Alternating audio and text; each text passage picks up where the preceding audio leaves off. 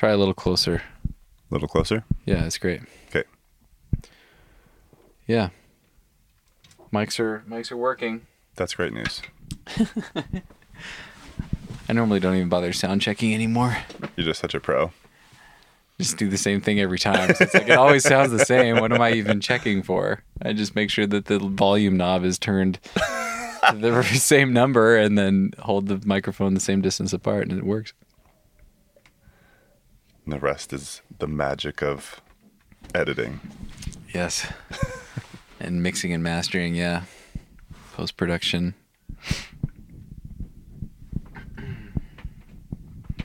Well, I'll let you lead off. I don't have much of a plan this time, Will.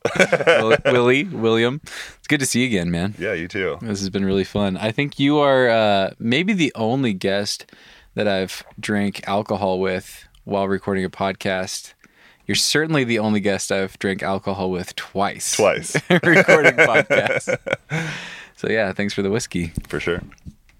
So you and I, you and I have been trying to do this for probably eight months now. It's been a minute.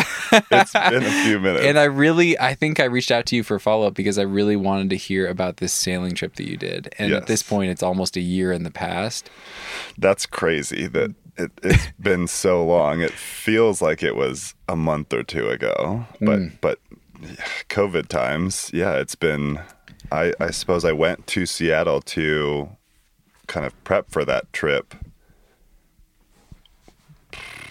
a little over a year ago.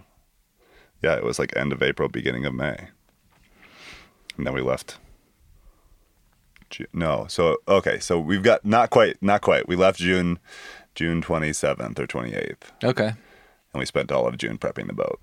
Got you. Yeah. What'd you do? What was the plan? and how did, how did it come about? The plan. Okay, Or so where did the idea come from, I guess? yeah, so I started sailing as a kid at Boy Scout camp. had these little sunfish or starfish or something. I don't even remember the name. And it was like a two person boat, and you just rip across the lakes of northern Wisconsin. And then moved out to Oregon, Washington in my adulthood. And through circumstance and work and luck, came to be good friends with a, a boat captain, Captain Eric. And he and I went on a lot of weekend trips in the Puget Sound. And something that had always intrigued me was going beyond the the the hmm. sight of the Seattle skyline. And so, you know, one night, probably over a glass of whiskey, Captain Eric and I are chatting about Captain Eric and you. or chatting about the the idea of maybe doing a a, a more proper sail. Hmm. And to me, the the idea of what a more proper sail meant was something across an ocean. And it was uh it was actually supposed to be a this you know, we started talking about this two or three years ago. It was supposed to be a this year plan. And then February, March of last year, the world starts to shut down due to COVID. And I sent him a text message and said, Hey, what if we went this year? Well, everybody else is staying at home. We can stay at home on a boat. yeah. Socially distance ourselves a few thousand a few miles. thousand miles from anybody. Yeah, yeah. Yeah. So That's cool. so yeah, we we kind of decided yes, we're doing it in April. Started getting gear and supplies ready in May. We prepped the boat for a month in June and left at the end of the month. Hmm. So it was a pretty quick turnaround from that initial text message. I should screenshot that. I should go back before it gets deleted. Screenshot that text message. Hey, so what do you think about sailing this year? Because I think he said, "Let me think about it," and then the next day, yeah, let's do it. Nice. nice. so when I asked you about it the other night, I, you said something interesting, and I, I don't remember exactly how you said it, but you more or less said that this trip is one of the most um, significant, or what's a better word than significant? Life changing just doesn't seem to do it the justification that it deserves, but something along those lines. It reshaped my perspective in, hmm. a, in a pretty big way of how to interact with people and what alone time means and how I entertain myself on any given day, how busy I feel the need to make myself, or how much space I give myself to not be busy and just be in thought. Hmm. And I read a lot, which was great. Yeah. Yeah. Is that what you were hoping to get out of it? I think I was hope. I really like doing big things that I don't necessarily know quite enough about to say yes to doing. it's it's been Yeah. a it's been a bit of a trait of mine over the years of committing to bigger trips that I'm like I show up to and I'm willing and eager, but in the grand scheme of do I know enough to do this? Maybe not. So maybe a little reckless, but I mean this particular trip I look back on it and it's a month of time that was like unlike any that I have spent in my adulthood. Hmm. Like I've done a lot of like fun big trips. I've done a lot of hard hard big trips, Okay. whether it be you know skiing, climbing, mountain, water related, any any of those types of things. I've spent time doing things that were difficult and fun and and took a long time. But this one was all of those things but mixed with this this like level of simplicity plus level of solitude plus consistency that you don't really you don't really get that in modern tech America. Hmm. You know, tech forward careers. Like I mean, I'm on my computer every day for work. Sure. I'm Yeah. I'm on my phone every day for work. All of a sudden, those two things don't have any use when when you're out to sea. so it just like reshaped how I did life in a hmm. pretty meaningful way.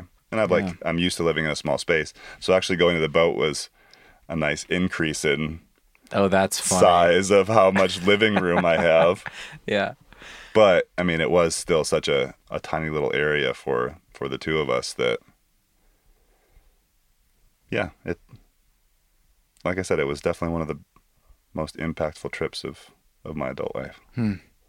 So describe just the the scene and setting and logistics of the the trip a little bit. So Oh, yeah, you, it was just two of you, you and Eric, sailing on a what, uh, what whatever size sailboat. It's a, a a 1976, and I'm I'm sorry, Captain Eric, if I misquoted the year, but I think it's a 1976 32 foot Westsail, Okay. and her name was Velella. Velella. Velella. It's a it's a um, oh shoot. It's it's a not a squid, a jellyfish. Okay. Jellyfish that has a sail, and so it will like What? position its fin so that it To catch currents and yeah to to better to better travel across the ocean. Wow. Yeah. That's cool. We actually saw some, which was crazy. Once we got to Hawaii, we saw some Velellas. or actually, no, out at sea. That's where they were. Like, oh, how did they get aboard? I think maybe maybe we were maybe maybe we were like dunking water to like rinse off. But yeah, there was a couple times where we saw little Velellas, and that was super cool. That is cool. Yeah, kind of like a little omen of you're in the right place. Hmm. Yeah, So you left Seattle to sail to Hawaii. yeah. And how long did it take? Uh, official official start to finish time, I I believe was 25 days. Okay. Yeah, 25 days start to finish. That's a lot of time. It was No cell phone service. Yeah. No internet. Yeah, we could, we had a sat phone. Just two of you. We had a sat phone, so we could say, "Hey, fam, we're we're still kicking." And yeah, just the two of us, which was both great and interesting in its own right. You know, spending that amount of time with with one other person, dedicated, like no breaks, nobody else to talk to Yeah. no other you know no no even like getting away i mean we had kind of differing sleep schedules. You know, a lot of time one person would be up on deck reading, and the other person would go down and catch a nap. So it's not like we were sitting side by side holding hands the whole time. But uh, it was and it was really nice to just like sit there together and in silence and just knowing that knowing that someone else was there if something went wrong. Mm. Yeah. Can you describe a day in the life on the boat? So I've I've had a lot of conversations about the sailing trip and there's a few things that have come up pretty consistently that I think people don't think about. Mm. So I'll go through a few of those and then I'll describe a day in the life. Perfect. Yeah. uh, one, once you're away from shore, there's no stopping the boat. I mean, you can slow the boat down, but there's always going to be some wind current or ocean current moving the boat. So hmm. the boat doesn't stop moving ever. And realistically, if you're trying to get somewhere far away, you don't want the boat to stop. I've had someone asked me, "Well, where did you anchor?" and I thought, I mean, I thought it was a pretty wild question because now I'm more familiar with sailing, but like, I guess it's a normal thought that you could just stop anywhere between here and there and hang out for a little bit, but that's not the case. You just, mm. the boat sailing sun up to sundown and all through the night. So sailing in pitch black in a new moon is one of the freakiest and most awesome things that's ever happened. Wow. So that like, and even yeah, so even through, even through the month of being gone, day to day changed because new moon day to day was very different than full moon day to day.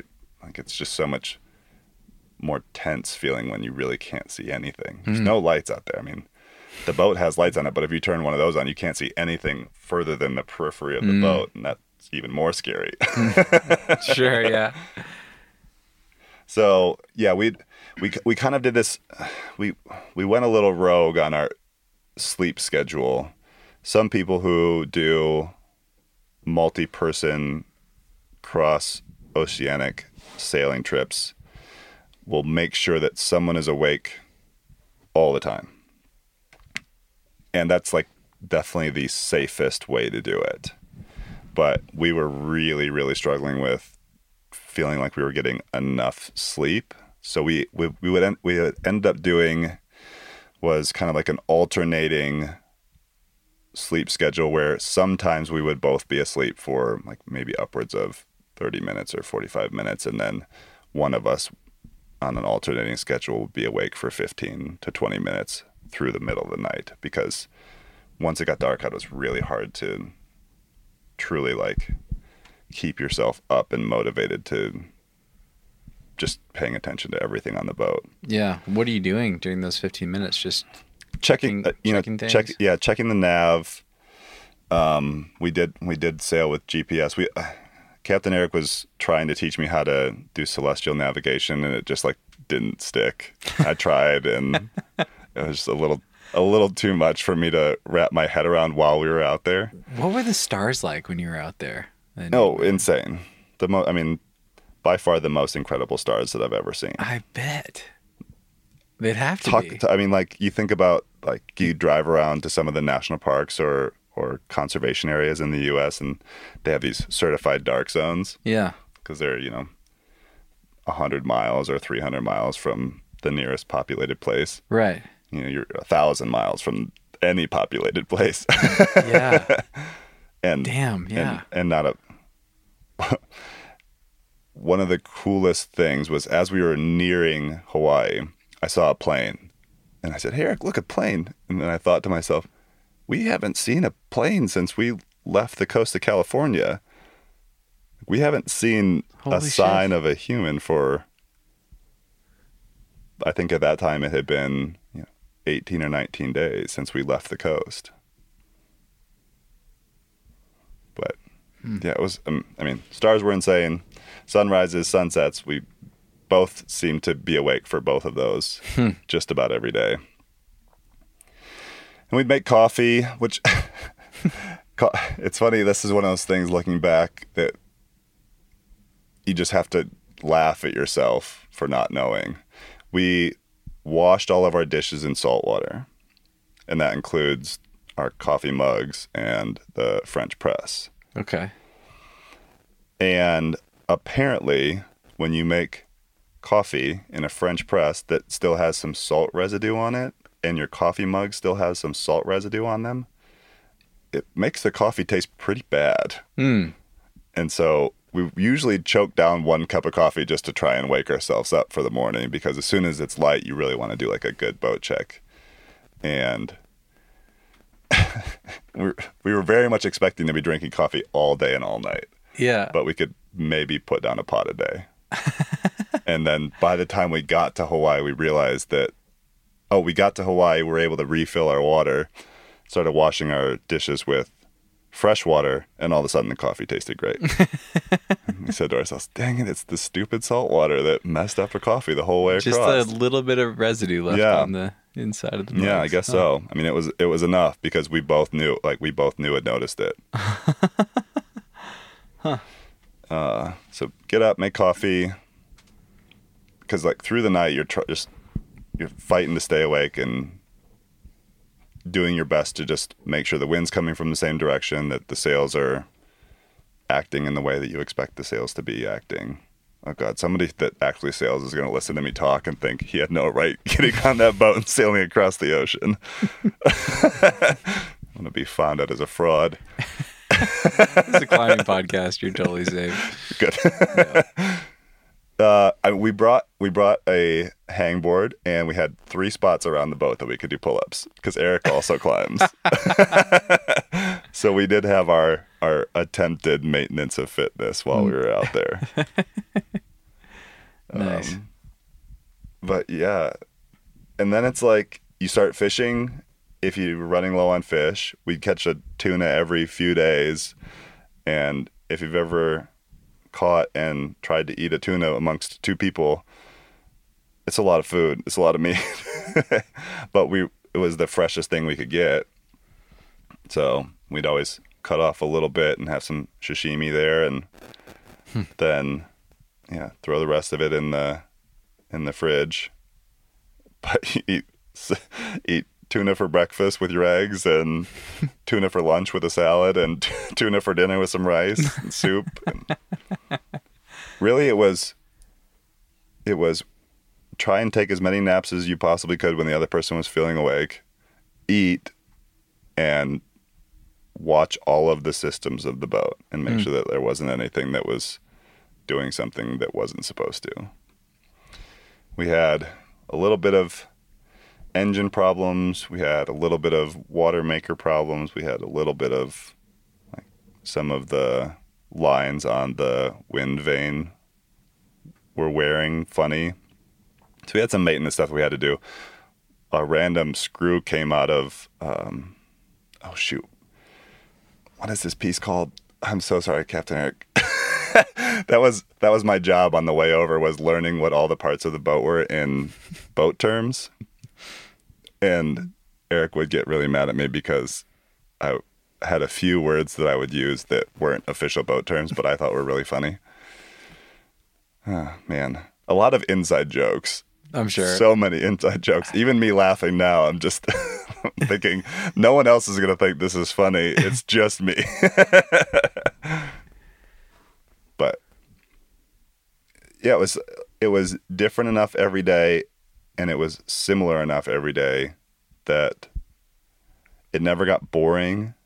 Hmm. But you got to settle into or you got to be in such a unique routine. Mm. Which I feel are it's hard to find a balance of those two things yeah.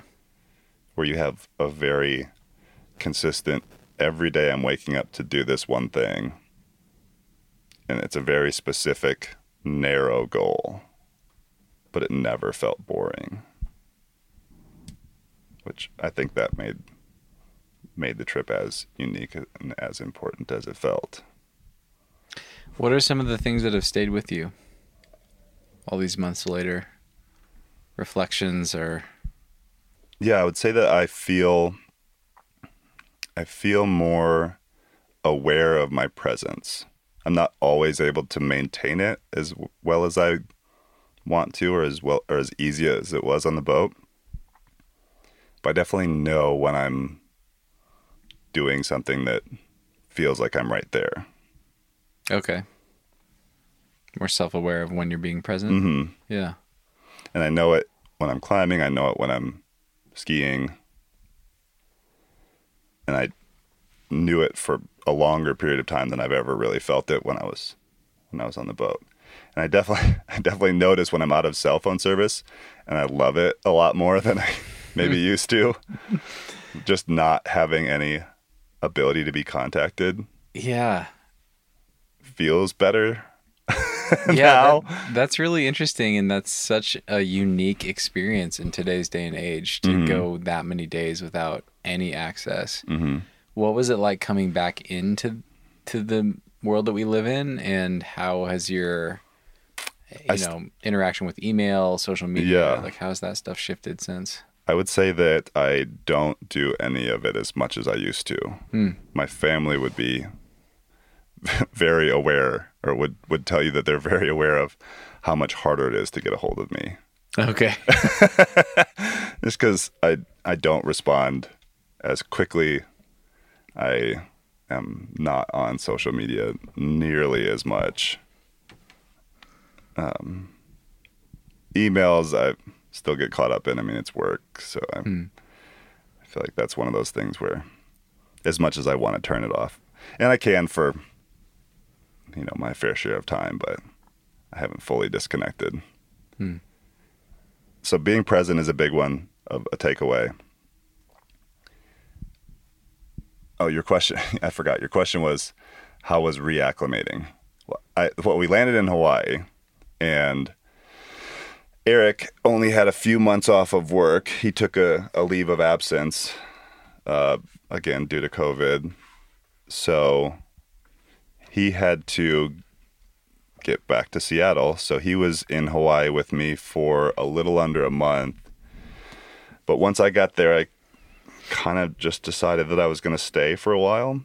I had a we had a pretty unique opportunity of landing there and not having to do the 14 day mandatory quarantine. Hmm. The the state of Hawaii declared that if you arrived by vessel, self-propelled vessel or so, I don't know, there was some rule that basically said we know you've been away from people for more than 14 days. We're going to let you come on shore and you know come be a part of Hawaii. And at that time, you could go island to island. Eventually, that ended up changing as the cases in Hawaii rose, where you couldn't travel between islands anymore. But at the time that we landed, we could go between islands. So we sailed around a few of the different islands while we were there. So even though I reacclimated, Hawaii is so disconnected physically and also I think just people's sense of connectedness to the mainland, the people that live there's connectedness to the mainland is pretty low. So I was able to kind of ride that wave of still feeling like I'm just here. I'm just in this island, in this little island chain with the people that I'm with, doing whatever it is that we're doing. And the cool thing was there wasn't really a tourist scene, so everybody that was there was pretty much a local, or at least a, a long, long term visitor. hmm So the surf breaks were uncrowded. There was nobody on the trails. The beaches were empty most nights. so so having having Hawaii in that state was pretty a pretty great way to reacclimate to you know technology Sounds and, amazing. and and coming back to the coming back to the world it felt like we weren't part of the same world when we were out at sea so it does feel like we came back to the world when we Hmm. got back to land yeah it was i mean it really was one of the crazier things that i've ever committed to Hmm. But it was again one of the best things that I've ever taken the time to do. It's it's one it's weird, and I know it's different for so many people than it is for me. But it's weird that we don't take more time like that. Yeah. I realize that a month is like a pretty big commitment for anybody to just drop everything and be gone. But yeah, but it's hard for me to even take a day. Yeah. And it, it is fascinating. like between Yeah. climbing and the podcast, it's really rare that I have a day where I just do nothing and Yeah. feel at peace with that and really just sink into that. And I Mm-hmm. think that'd probably be really good for me. I, I know that and Yeah. I continue to push it off. Yeah. You know, push it off. it's hard to just it's hard to think that the stillness is progress. Hmm. Maybe that's the biggest takeaway from Wow. from the sailing trip that there is time when your own we weren't physically still because we're you know we're sailing but but but the the forced stillness of mind the forced stillness of you can't just go to the store or you know go visit your friends or Answer an email. answer an email go to the climbing gym go for a run like whatever it is that you do to kind of keep busy most of those options don't exist Hmm. yeah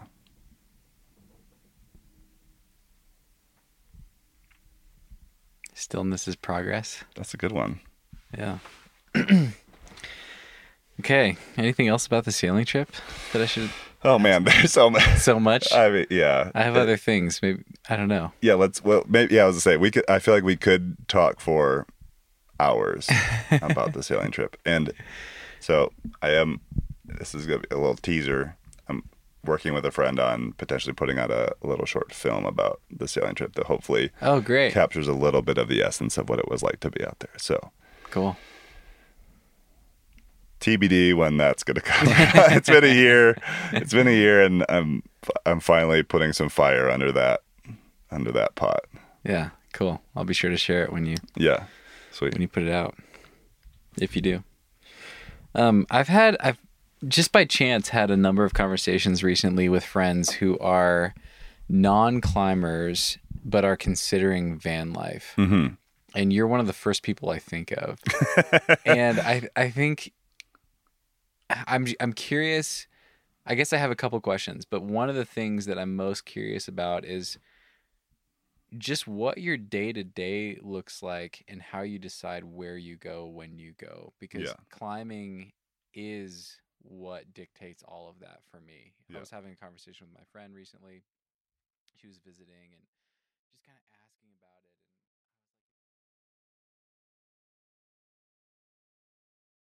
and Hey, friends. I hope you enjoyed that teaser of my follow up with William Woodward.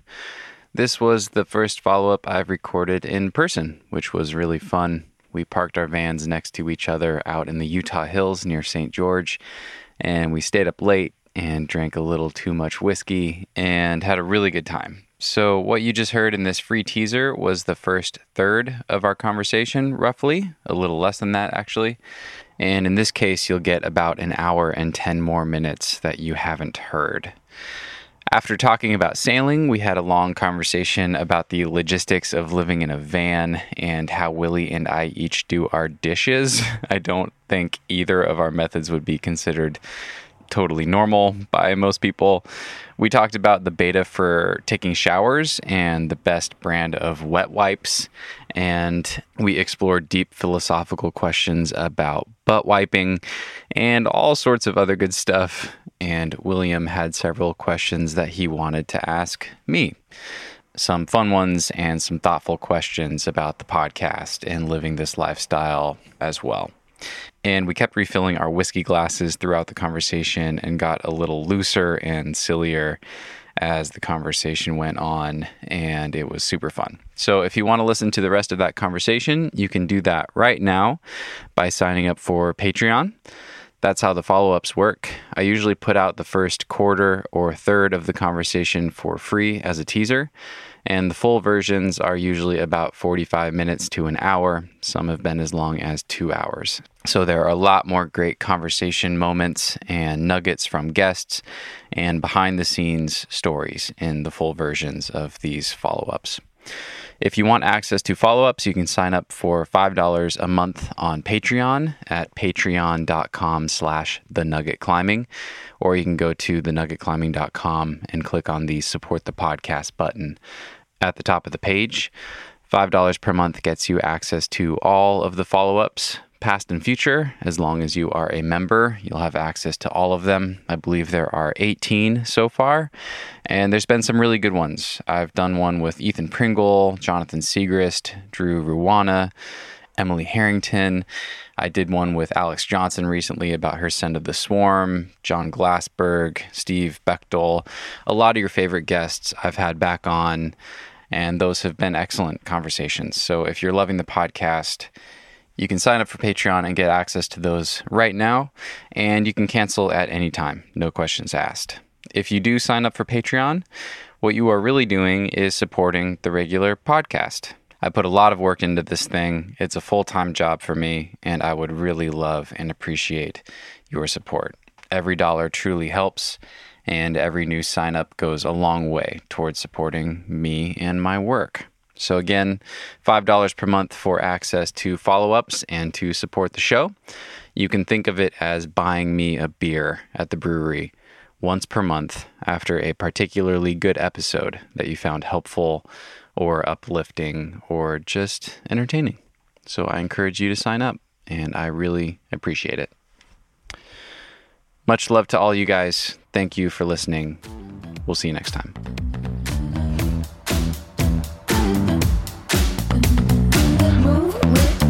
Shake it up, stop when the clock hits 13. Sing one, two, three, four. Cause, cause, cause no one can do it like we do it, like we do it, like we do it. Cause no one can do it like we do it, like we do it, like we do it. Cause no one can do it like we do it, like we do it, like we do it. Cause no one can do it like we do it, like we do it, like we do it.